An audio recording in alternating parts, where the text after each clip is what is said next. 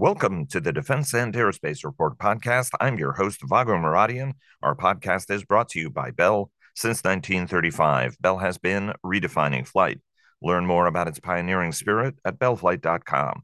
Over the weekend, the 10th annual Reagan National Defense Forum convened at the Ronald Reagan Presidential Library and Museum in Simi Valley, California, and we had an opportunity to remotely connect with Dr. Bill LaPlante, the Undersecretary of Defense for Acquisition and Sustainment, and Air Force Secretary Frank Kendall to discuss what the Defense Department is doing to rebuild the defense industrial capacity that they and others maintain is key to deterrence, reward innovative new suppliers, and artificial intelligence. First, we'll hear from Dr. LaPlante, then Secretary Kendall. But first, a word from our sponsors. Our daily podcast is sponsored by Bell. HII sponsors our global coverage. General Atomics Aeronautical Systems sponsors our strategy coverage. Ultra Intelligence and Communications sponsors our command and control coverage. And GE Aerospace sponsors our air and naval coverage. Here's our conversation with Dr. Bill LaPlante. Sir, thanks so very much for joining us. It's an honor and pleasure welcoming you to the program. Yeah, thanks, Vago. It's always great to be here. Um, for decades, uh, analysts have been saying America doesn't do industrial strategy well, uh, and that the government shouldn't be in the business of picking in uh, winners and losers. But but we pick winners and losers, and certainly you have uh, through your uh, career with almost every acquisition uh, decision we make, and we can be very industrially strategic when we want to be. We had expected to see the administration's new and first ever defense industrial strategy to be rolled out at Reagan. Why do we need a strategy, and what will it help you do that you're not doing already? Yeah, thanks, thanks, uh, Yes, so the strategy I mean, we're it should it'll be out in the next few weeks. It should be out very soon. Um, we need it because, it, as everybody knows, a strategy allows you to make decisions. Make decisions not just about what you're going to do, but what you're not going to do. And also, in the case of this industrial base strategy, we have in there um, why it's important that we have to change. In other words, what's the price of not doing anything? And right. so we need it because we had we have a national defense strategy in 2022, which has in it reinvigorating the industrial base. And we said, okay, now it's time to put the national defense industrial strategy that lines right up underneath it to say this is where we're going to go and what we're trying to do. And it is four kind of principal areas of, of work that we're trying to do and and where we're headed. And so that that that was what's really important. And then it allows you to make decisions and align your investment on, on into the right direction.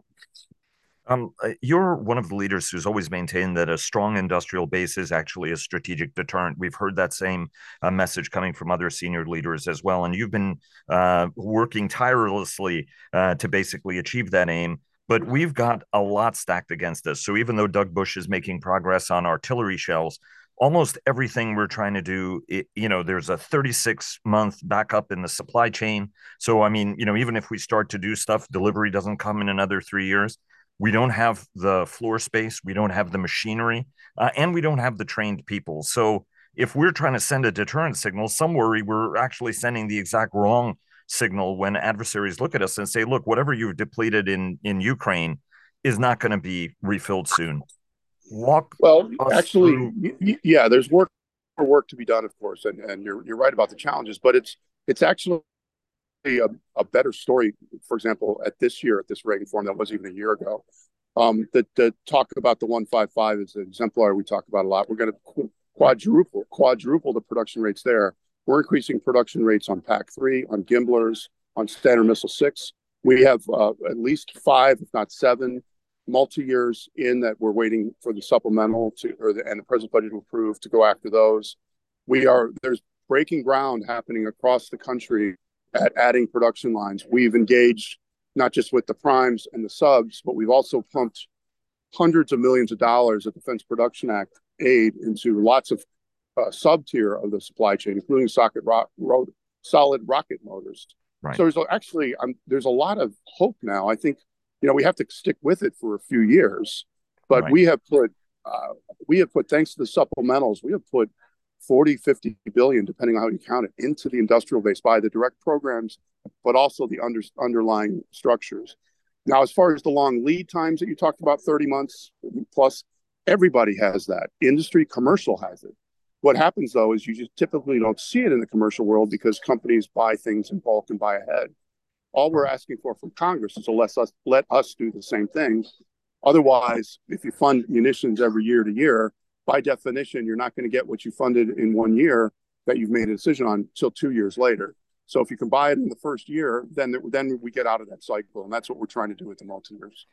Uh, you you took that question in exactly uh, the the right way of sort of explaining to us all the stuff that's uh, happening because I think people sometimes have a tendency of sort of losing losing track at that. One of the things you're also trying to do is to harmonize all the stuff so that each of the services aren't doing stuff in their own silos. Talk to us about what are some of the cross functional elements that you're bringing to this. I know that there's the Joint Production Acceleration uh, group uh, that that you've got, but at the end of the day, how are you helping everybody and everybody helping each other in this process, right? Because Doug Bush has got some stuff that the Navy can use, uh, just like Andrew Hunter is doing some stuff uh, that would be really uh, useful uh, to the Navy. Yeah, so I would just say that we talk all the time every week, so we're all talking to each other.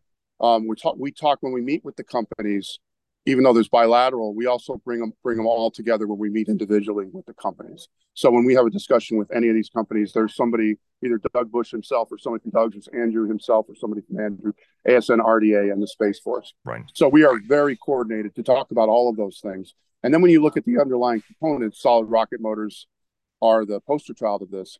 We're all working together because across so many of the munitions and capabilities, including space, and and missiles for even the modernization of the triad involve solid rocket motors. So that's something we are all working together on. It, it's all it's actually very closely coordinated. I, I want to take you uh, to how we actually increase production because too much of what we uh, make now uh, is is not really designed for mass production, at least at the rates that we need them to. Right, Stinger missiles still had hand wound works of art, uh, artisanal uh, gyros in them. What are some of the things that we need to do to actually productionize some of these designs?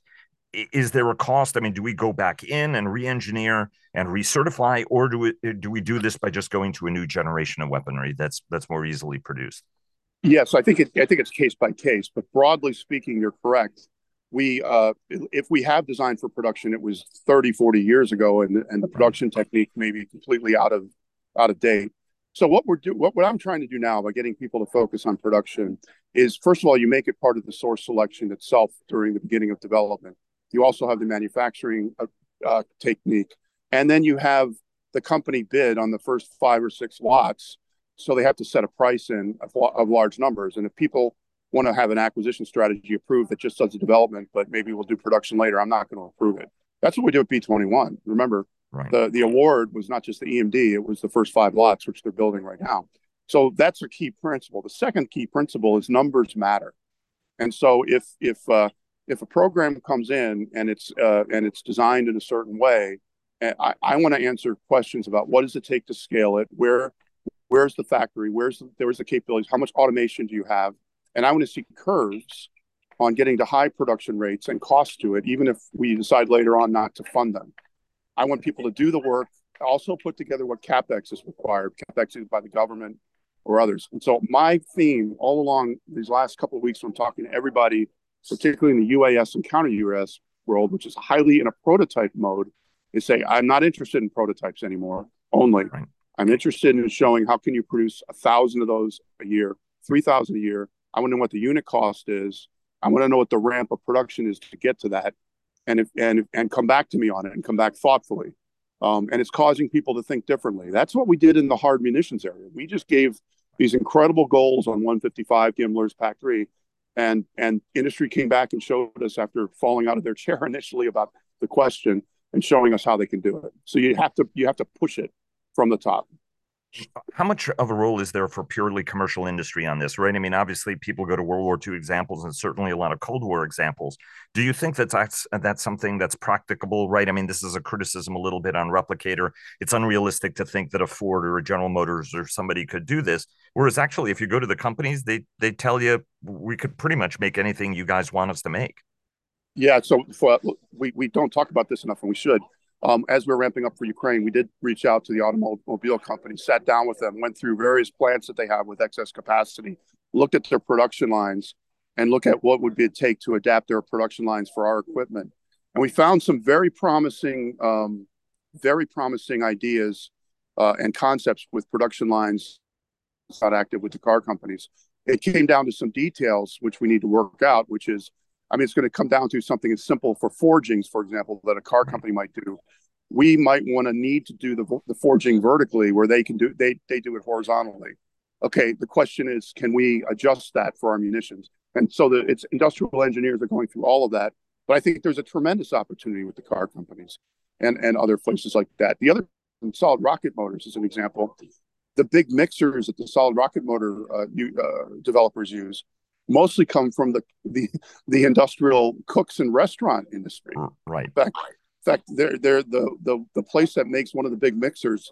The DoD is one percent of the market. Ninety nine percent of what they build it for are uh, are restaurants and food places. So we we use a commercial a lot more than people realize. I think we need to be uh, just more creative and just not just assume uh, it can't be done anymore. And when when we went to the car companies for Ukraine, they were they were wonderful to work with, and we're and we're working with them right now. Um, I, I, know your uh, time is precious, and I've got uh, two more questions uh, before our time uh, is up. I want to ask you what you're doing. Right, so we, there's a lot of munitions uh, work that's going on, and obviously, right, if you it, it, doesn't matter how great the F-35 is if it's got nothing to be able to launch uh, at an adversary to reach out and touch them. At the end of the day, one of the other challenges we have is we don't have the capacity to build or repair bigger things, whether they're aircraft, ships, and vehicles, at any rate at which they're likely to be damaged in a future conflict. I know that there is indu- submarine industrial base money that's going in and, and some other investments. Talk to us about what we're doing for the big muscle movements, whether it's at shipyards, whether it's at aircraft plants, because ultimately we've also got to be able to build the planes, the ships, and the vehicles in a in a conflict. Yeah. So first, um, we call we, yeah, we call it the organic industrial base. Think of it as like the depots and the shipyards, as you said. We're putting a lot of money into those. We put a billion dollars this year into the, the depot stand-ups for F-35 around the country. Number one. Number two, uh, we are putting a big emphasis on uh, on international, uh, what we're calling distributed uh, maintenance uh, and repair uh, organization or sites around Europe and around the Pacific.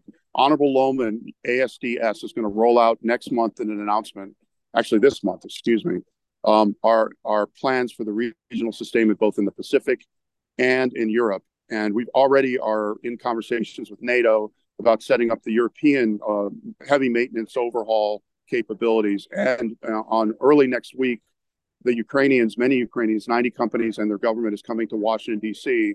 And one of the discussions there is how can we set up both in Ukraine and around Europe ways of doing maintenance and heavy repair over there without having to send the equipment right. back to the United States. So we're doing all of the above. Last year, you drew uh, a little bit of flack for talking about tech bros, and some people, uh, uh, uh you know, thought that you were being critical of Silicon Valley. Um, uh, you weren't. You explained that what you were trying to say is you need, you know, folks to be able to scale and to produce this stuff in the kind of volume that you guys ultimately need, right? As opposed to uh, bespoke or kind of interesting technology demonstrators. By the way, some of these companies, like you mentioned, are doing incredible work, including for Ukraine. So no, no and, uh, yeah, the, the, the point I'm, I, am i am making, which I think people are getting now or going, not that they didn't get it before, is is focus at production at scale right. and focus on making sure it's for a meaningful warfighting problem. Don't just get and this, and I say this as a technical person because I, this is something in my technical career that I've always had to struggle with, even personally. Is don't get enamored with the technology by itself. Right. Uh, it, it it's it, it if you if you only get enamored with the technology and you miss the right. bigger picture, it doesn't help. And so I'm trying to get people to focus on that, and I think people are. Right. You know, you, um, you, you, you, you think about the end use in mind and think about the market, and it's just really that. That's the point.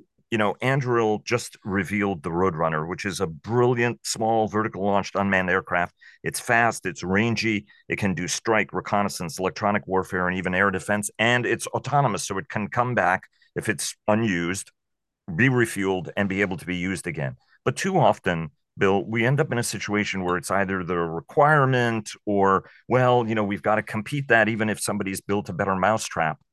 Ultimately, what are some of the things that you're doing and, and the things that you're doing with the acquisition executives to actually grease the skids that if somebody put skin in the game and brought that idea to you and it scratches a specific itch, and especially if Palmer is right that you know this is low hundreds of thousands of dollars and they can get it to much cheaper than that ultimately right to your unit cost uh, issue how how do we do this to encourage these guys i mean you've been on this mission bill for like 15 years, right? Bring innovative guys in, increase competition, but also accelerate uh, the innovation that you can push out to the force. What are some of the things that you're doing to make sure that those outcomes, those right outcomes, happen for the guys who who may have built a better mousetrap? Yeah, most important issue right now in the last 15 years is that we now have an urgent, urgent operational problem that is here now. Now we could have criticized ourselves and said we could have seen this coming 10 years ago. And so we have we now have it and and we have to get the, the appropriations get through the Congress. But if we can get the appropriations through, we'll have the resources. If we don't have that, none of the rest of this matters, right? So that's number one is to make sure we have that environment, which we were able to get for Ukraine and the stuff we did there. Point one. Point two is I am well aware of what these companies are doing. I'm talking to them all the time. Um, what I'm actually very encouraged is they're doing exactly what we have asked them to do. Now, in the case of some of these, I've come, I've asked them, and they've come back to me, and I've said, okay, I want to see the curves and of producing, say, in the thousands, how quickly you can get up into the thousands. I want to see what the unit cost does, and uh, I want to see uh, what that can be. And they're they're providing that now to us and the SAEs. Pretty soon, I think we're going to be um, of this is, if you will, it's it's frankly market research right. that shows what the various options are out there. Now, think about what we're talking about. Really, is the space of UAS and counter UAS. Okay, those are both urgent, urgent, you know, uh, break glass problems right now, and they right. they need to be solved at scale, meaning in the thousands.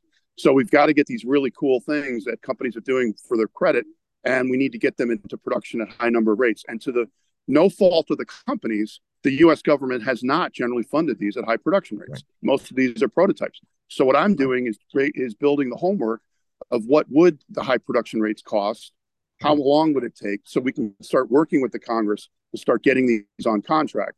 Now, the act strategies of how the competition is done and how the down select's done, we can figure that out. There's different ways to do that. Um, you could do, uh, you know, you could do IDIQs where you will issue task orders. You can pick, you can pick three, you know, you can have, uh, you can compete it and pick uh, three different teams. You can do lots of things. But if you don't have the money, it won't matter. The requirement is pretty straightforward. On the offensive UAS side, it's typically around, I mean, there's different tiers tier one, two, three, four, five. They each have a different level. It's a range. It's usually a survivability against jamming, and it's a payload slash warhead size. Um, basically, that's it. Um, that those are requirements, and and then the cost per unit. Those are the things that that matter. On the defensive side, it's effectiveness, cost per per unit, and how and how it would work uh, against uh, swarms, um, and and then of course the the production and the numbers that it can be produced in. It's not going to be that. That's not that hard to do. And and then the other piece of it, though, in both the offense and defense, is how quickly can be updated as the threat evolves, right. either by modularity or software. Those are the kind of the requirements that are needed to be done folks have a tendency of seeing the administration as as buy American, but you've been engaging with allies and partners, as has the whole department. What's the role of our allies and partners in helping scratch all of these itches, whether it's for us or helping us help them field better capability in the future? Yeah, well, we're number one. We're uh, working very hard on co-development, uh, co-production, co-sustainment. Co-development, like the glide phase interceptor, is being done with going to be done with the Japanese for hypersonic defense. Co-production, like the uh, in Australia with the GMLRS and with PrSM and in Europe with with some other things, India, Stryker, uh, and then uh, co-sustainment, these regional MROs that I talked about that are going to be around the world. The Buy America thing is important, but a couple of points that I like to make. One is the the demand between partners and allies for what we need to produce is gigantic, and where we are today in terms of our ability to produce across the world is much less. So it, it, it, we don't have the problem of oh we have to do production. Should we do this here or overseas with a partner and friend? The answer is yes, we need to do both. And so the other piece of Buy American is there's a provision in Buy American that if you meet these criteria, countries can be uh, be waived for the Buy American if they have a whole bunch of uh, you know series of criteria in place. And we have many countries that we're able to buy from that will satisfy the Buy America. So it's it's not a, it's not really an issue right now. In fact, I uh, I tell people that uh, you know, it's a, it would be a nice problem to have. We have so much of a demand around the world with our partners and allies in here, and we have the ways to do the Buy America Act um, that it's not really an issue right now. Dr. LaPlante, thank you so much for spending so much of your time with us. We really appreciate it and wish we could conduct this interview uh, in person, and hopefully we'll see you again uh, in the building soon. I hope you and yours have great holidays between now and then. Okay, you too, Vago. Take care and have great holidays. Thank you. And we also spoke with Air Force Secretary Frank Kendall. Here's our conversation. Sir, thanks so very much for joining us. It's always a pleasure having you on the program. Good to be with you, Vago. Thank you. I want to uh, start with uh, industrial strategy. Um, you and the entire uh, leadership, uh, Dr. LaPlante, and, and even the secretary have talked about the importance of industrial capacity uh, and the industrial base and production as a key element of national uh, deterrence. and you've been talking about that a long time. And indeed, you've always made the case that we should assume that any war that we get engaged in, even if it's with the Chinese, may be a longer war, as as that's what history has has taught. The administration is about to issue its first ever industrial uh, defense industrial strategy. Obviously, you uh, there was input from you and everybody else on the team. From the standpoint of the Air Force Secretary, whose obligation and responsibility it is to, uh, you know, man, uh, train, and equip the force. What do you need this industrial strategy to do, and the tools it gives you that you don't already have to be an industrial steward of of the part of the industrial base that touches the Air Force? Well, Vago, I think the first thing we have to really accept is that we have limited flexibility. Uh, we just don't have the resources to do everything we'd like to do or anything close to it. Um, most of our resources that go to industry, and there's a lot of that, are are committed to um, the development of the systems we're trying to acquire and the acquisition of systems we've we've we've, bought, we've begun acquiring. Um, once you do that, there isn't a lot left over to apply to other needs. So we need to do a few things in there, right?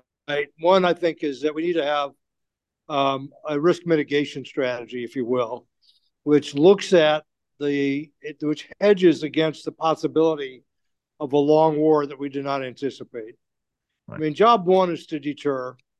Job two is to defeat aggression if it occurs and to prevail operationally. If that doesn't succeed, if both of those fail, then we can find ourselves in a longer conflict. Now, I'm talking about a serious conflict with a great power. I'm not talking about a counterinsurgency. Uh, I'm not talking about a lesser uh, a power that, you know, it might take us some time to get the capability that we need, but we would get it and we would do what we had to do. I'm talking about something more serious than that. And you also have to keep in mind that uh, if we're talking about great, great power competition, we're talking about nuclear powers. Right. So the idea that we need to be prepared to fight World War II over again with nuclear opponents, I think is is not not sound. What we do need to be prepared for, to some degree at least, is a conflict that extends longer uh, than we anticipated, but stays to some degree constrained. Uh, Ukraine situation, even though we're not direct combatants, as an example of that. You can imagine a conflict in, let's say, Korea or uh, Taiwan that had that characteristic. And hopefully that the, the major parties involved would be able to not avoid widening the war beyond the near-term engagement, uh, the, the more constricted engagement. Right. So what do you need in that case, right? You need the sort of things that we're finding that we need against ISIS, or against uh, against Russia in the case of Ukraine. Uh, some of our more significant munitions and ones that can be acquired in significant quantities, uh, as well as some of the more high high use parts that we would need to keep our assets operational. Uh, I, I, think those are the sorts of things we should think about first and foremost in an industrial policy. The other thing I think we should think about is the economy. And what do we need to do from an industrial based perspective to have the strongest economy we can? And the CHIPS Act is a good example of something that has dual use applicability. Right. It's fundamentally pointed at strengthening our economy and making us economically more competitive. Uh, but it also has the, uh, the benefits of strengthening us militarily. And part of the resources under the CHIPS Act are going to be allocated towards if not dual use, uh, even more more uniquely military products that come out of that that type of uh, type of technology, microelectronics. So I, I, think that's the kind of thinking and strategic intent we need to apply to uh, considerations of the industrial base. I, want to uh, take you uh, to uh, the question of uh, deterrence, right? Because uh, for any uh, idea to have a deterrent effect, it it has to be undergirded by capability. And there's a little bit of concern now that we're not moving as fast, even though the department is moving just about as fast as it can with industrial constraints and spending an enormous amount of money to try to achieve it. And I asked Dr. LaPlante a similar question where he ran down all of the things uh, that are happening. From your standpoint, what are the things you're doing to accelerate production and increase increase industrial capacity, not just for weapons uh, production, Mr. Secretary, but also to speed the delivery of new platforms uh, as well as support old ones, right? I mean, almost on every vector, you're not buying new airplanes as quickly. Certainly, the the tankers aren't coming as quickly, uh, and in part, it's not abundantly clear whether there's any more capacity there. What are all the things you're doing on each one of these metrics uh, from the weapons side of the equation all the way to the hardware side, the heavy the heavy iron part of it? Yeah, well, a few things, Roger. One is to accelerate getting things into production as much as you reasonably can. Uh, I've seen a lot of attempts to do that that were unrealistic and led to longer delays than uh, would have would have occurred anyway. Um, the the uh, the the way we capitalize production, right, and to get to the tooling and the production lines that can support larger rates than we would we would anticipate if needed, so that we can surge if the situation changes. Uh, that includes not just the final assembly of our products, but also the key components that contribute to them. So again, prudent planning and risk management and hedging against uh, for circumstances that might occur that you can't foresee. Uh, and we have to be selective about that. We can't do that for every commodity that we want to buy. Now, I mentioned a couple earlier that I think are important on that list. Um, we also need to limit our requirements so that we simplify the products that we're buying so that it's easier to produce them at higher scale.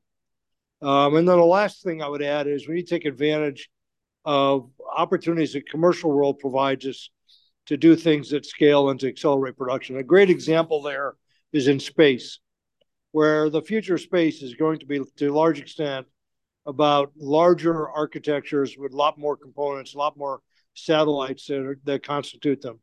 The sorts of things that Space Development Agency is doing. Our new missile warning uh, architecture is one of those. And the commercial space world has given us an opportunity there to build satellites that are much more affordable and can that can be built in larger quantities and relatively quickly. So we need to take advantage of that.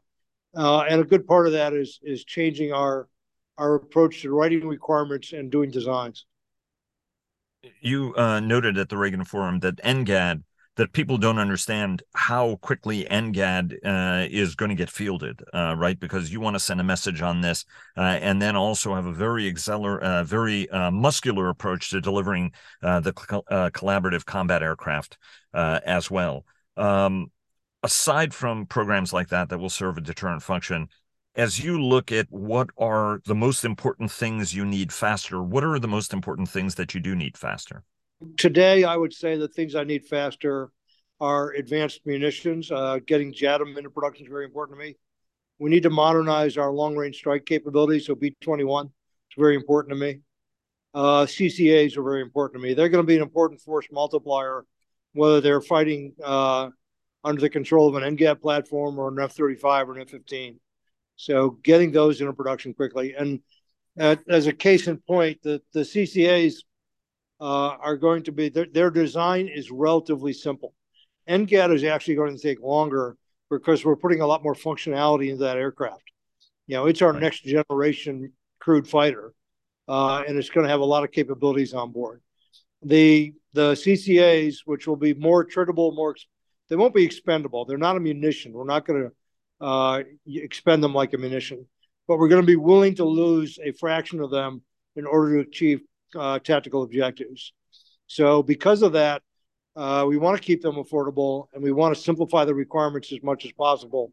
Right. That all allows you to produce greater quantities to do them at scale let me um, take you uh, to uh, you know some of the comments that you also made at the Reagan Forum.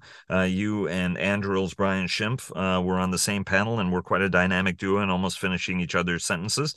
Um, Anduril was one of the companies that was born uh, when you were last at the Pentagon uh, in the drive to create more competition uh, and also be able uh, to harness uh, innovative approaches and innovative companies. And Anduril has been putting its own money uh, to develop products. And one of them is the Roadrunner, a, fascinatingly brilliant unmanned system, jet powered. Uh, high subsonic speed, long range, and able to do strike, reconnaissance, electronic warfare, or even uh, air defense. Um, and you know, autonomous can land, take off, be refueled, and and be reused. What are some of the things you're doing uh, right? Because you've said like you know, and you said the same thing Dr. LaPlante said, right? The time of prototyping, really, in some respects, we we need to get stuff into production. What's the right approach for companies that have actually done their homework, putting skin in the game? And if Palmer Luckey is to be believed, this is going to be a relatively inexpensive capability. Um, what are you doing to sort of foster those uh, uh, um, approaches and actually get them fielded and reward them with with contracts as opposed to saying okay well you got a better mousetrap. Now we got to start from scratch to try to figure out a way you know to create a requirement for it and then to create a competition. What's the right way to do this? Uh, that's a great uh, intro to a fascinating topic. Uh, I've, I've watched what Anduril's doing um, and I've talked to their leadership. Basically the commercial approach to selling products is you come up with an idea that you think will be attractive to customers and you build it. And if they like it you were right and they and you make money. The military uh, approach more recently in particular has been you wait for the government to put out an rfp and then you try to put in the lowest bid for it. Um, but you don't invest in the product until the government uh, tells you it's going to buy it and it's going to pay for your r&d it's a very different approach, right? And we've sort of accepted that latter approach as our normal way of doing business. And it's a very low risk way for industry to, to, to operate. So the, the problem you have doing that for government, for defense products, is that you've only got one customer. And if that customer doesn't like what you're what you built, you you're going to have a loss. Um, in the commercial world, you have lots of customers, and whatever features you put on the thing that you're you're building at your at your own expense, uh, you're probably going to find some customers that like those features and will buy it. The government's a more monolithic uh, customer. It's much harder uh, to predict. There's also, we've been, as you said, stability has not been one of the features of how we do things.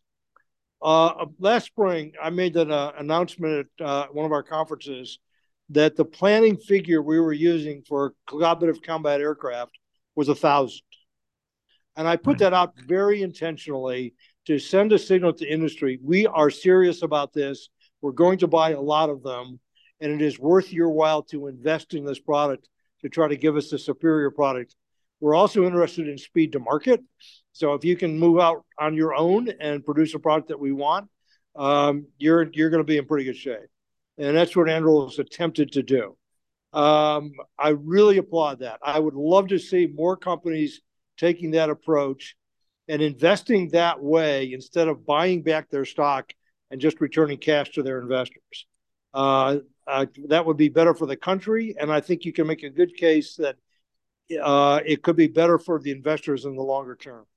Uh, the government has a burden, though, of trying to communicate as clearly as possible what types of product it will buy and how many of them it intends to buy, and right. then following through on that. Uh, a great counterexample was a program that uh, company still exists. It's called Saildrone. It was one of the very early DIU products that people found interesting and put a little bit of money against and bought a few prototypes.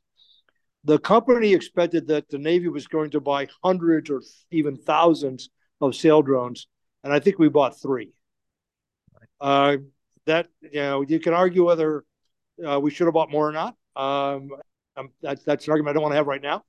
But the point is that where the government misleads industry or gives them false hope and then doesn't follow through, it really discourages the type of approach we talked about a moment ago.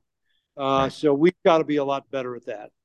Um, I think it would be quite a transformation to get to that point. The other thing that's true about our products is that um, they tend to be very complicated. They tend to be high risk.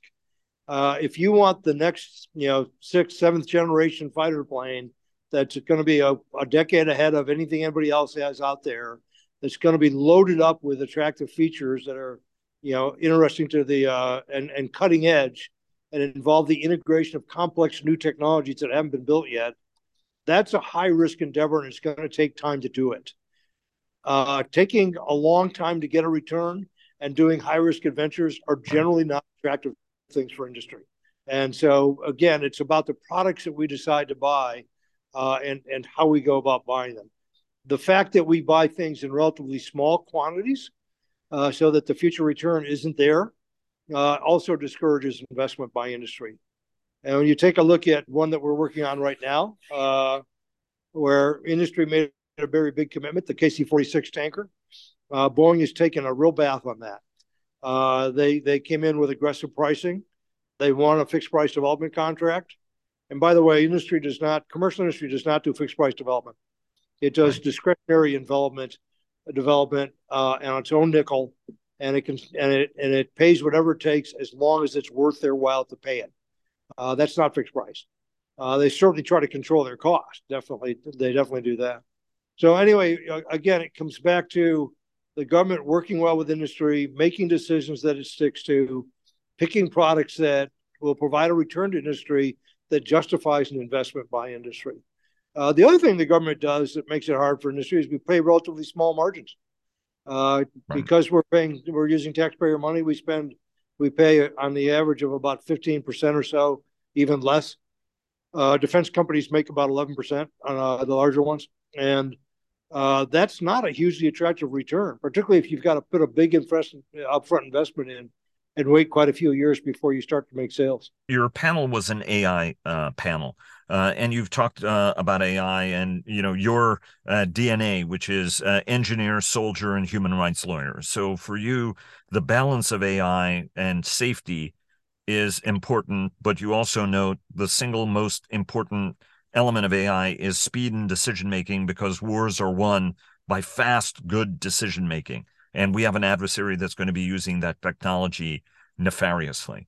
One of the ways, unfortunately, that whether it comes to AI or software is not as integrated, uh, perhaps, as it should uh, in the way the services make the acquisition of a platform. Uh, what are things in your mind, especially as we go into this AI age, on how we need to think about the architectures of what we do understanding that actually the most important element is the information piece of it perhaps that's even better than the physical performances of whatever the platform or the or the, or the system is are we approaching this the right way architecturally as we prepare to make a revolutionary potentially revolutionary series of leaps in in technology and capability um, we haven't been thinking about it the right way in my view let me give you tell you what i mean by that um, there's good news and bad news about integration of AI into military products. The good news is it's going to happen no matter what. It's going to happen very quickly. Um, I've seen it in industry. The young engineers are going to work for defense companies are bringing their knowledge about AI with them. Uh, they want to go work on those technologies, pattern recognition, machine learning, et cetera, even generative AI. So the new technologies that are coming out of our grad schools and even our undergrad schools are going to be applied to make more competitive products. Uh, and there's a level, though, of application that is sort of invisible to the user. It basically just gives functionality to the user much more efficiently, and, and that's very much welcomed by the user. It makes, in a, uh, take radars example, and the processing associated with radars, or fusing different sensors on a platform or, or multiple platforms. Technologies that do that better and present data that's more integrated and more current and more reliable to a user are going to be welcomed by the customer and highly competitive. What is not going to be so welcomed by the customer are things that change the way the customer operates. And I, we will have to have users, operational people, who are comfortable living with automation of tasks they have traditionally performed manually. And I think that's going to require some cultural changes on the operational side of the house. Uh, the point I made today and that you you summarized, I think, is very valid. If we don't give up some of that direct manual control, we're going to lose. Uh, we're we're going to lose badly. The there are a number of analogies I can make, but Um, I'll, I'll, give you one that I that I use. If you think about the training ranges that that policemen work on, where they go on a live range and they and they get pop up targets, and they have to very quickly decide is that a threat or is it a kid with a baseball bat uh, that I don't, definitely don't want to shoot, and they have to make snap decisions, and they don't want to shoot the wrong thing. They want to definitely shoot the right thing as quickly as possible. It is very easy to imagine a world in which machines will be infinitely better at that than people. Right. And when that's sort of the type of decision making you're making in warfighting, you have to turn that decision over to the machine to win. Now you have now you can have a human there monitoring this. You can have a human there who will shut the machine off immediately if it sees it making mistakes, who will intervene and take control if uh, if the enemy has done something that was unexpected that causes the machine to make mistakes. But you have to be prepared to accept uh, living with and working with that kind of automation, and you can you can extrapolate that to lots of other military types of decisions. Uh, there are people whose whose jobs, uh, intelligence analysts, for example, uh, certain types of, of planners that are involved in fire, planning fires, who are going to see a large fraction of their job disappear, and they're going to have to accept that. And we're going to the, the, the sooner we can move into that, the better. I have a next door neighbor who, who moved recently. He was a radiologist. He recognized there was a question on the panel about medicine. He recognized as a radiologist that the machines doing pattern recognition of the things he was trained to detect are going to be much better at it. They're going to be much faster than he was. They're going to be more accurate. And what you'll use the humans to do is to review the work of those machines, particularly any di- difficult cases where uh, the machine has an anomaly it doesn't understand and calls that the attention of the, of the physician. Um, right. That's the sort of thing, in a way, a, a virtual version of that that we're talking about in the military world. Uh, and so, and it's true in general of various artificial intelligence technologies that that jobs that traditionally required well-trained professionals, human beings, are going to be replaced by uh, largely by machines. There'll still be a role for humans, but it's going to be a different role. We're going to have to make some adjustments because of that. I uh, particularly like your uh, story in 1973 being a Hawk battery commander on the East German border, and uh, the the Hawk had an autonomous mode that anything that didn't respond positively to IFF, it would automatically engage and shoot down. It's just that that's not how the system was used. No, it was never going to be. We were never going to take a chance on that failing, um, and we never did. We never used it operationally, of course, but we did a lot of drills, and we never even drilled with that capability. And you can do it, it, it can be more sophisticated than that. You can program you know the heading the speed you know the altitude. There are other controls you can put in besides simply an iff return identification friend or foe. Uh, but that's a very that's that's direct computing. That's very simple straightforward computing to right. do that. Um, what we're talking about in a, in a much more confused and many on many kind of a scenario is is more difficult than that um, uh, and against an enemy who's working very hard to try to confuse you. That that automatic control system would not have worked well in a jamming environment with a lot of false targets.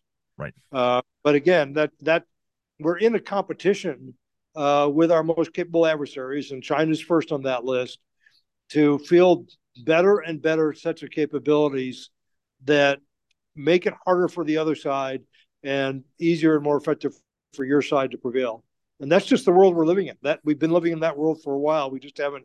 Um, I, I don't think we've stepped up to it as much as we need to. And uh, and one last question. Although you did note that you admire how the Chinese are willing to, uh, you know, uh, do really out of the box things to uh, practice them a little bit like the Soviets used to do uh, during uh, during the Cold War. And at least the Hawk is having a resurgence, sir. So how about that? Uh, how about that? Um, let me ask you one last uh, very quick question. Uh, when it comes to AUKUS, uh, the focus tends to be on nuclear powered submarines for the Australians or cooperation on cyber and hypersonics, uh, AI or quantum. Uh, but now there's also a space component to this agreement uh, that the uh, that's been announced. What does that mean for the uh, United States Air and Space Force, as well as our allies and partners? We're looking for opportunities to do projects under AUKUS. The the technology framework for AUKUS is pretty broad. It did have several areas that were specified, but we also do a lot of bilateral uh, and, and, multilateral co- cooperation and development outside of AUKUS. So I'm I'm encouraged by that. I I I I think broadening it and making it part of the agreement at some point, adding additional partners to, to the AUKUS agreement, I think is interesting. Um, so we're going to be fully engaged and finding opportunities to work together with our partners under that under the space uh, umbrella, as we are under all the others. Sir, thanks very much. Really appreciate it. Hope you and yours have terrific holidays and look forward uh, to working together again in the new year. Thanks so very much. Same here. Good, great to talk to you, Michael.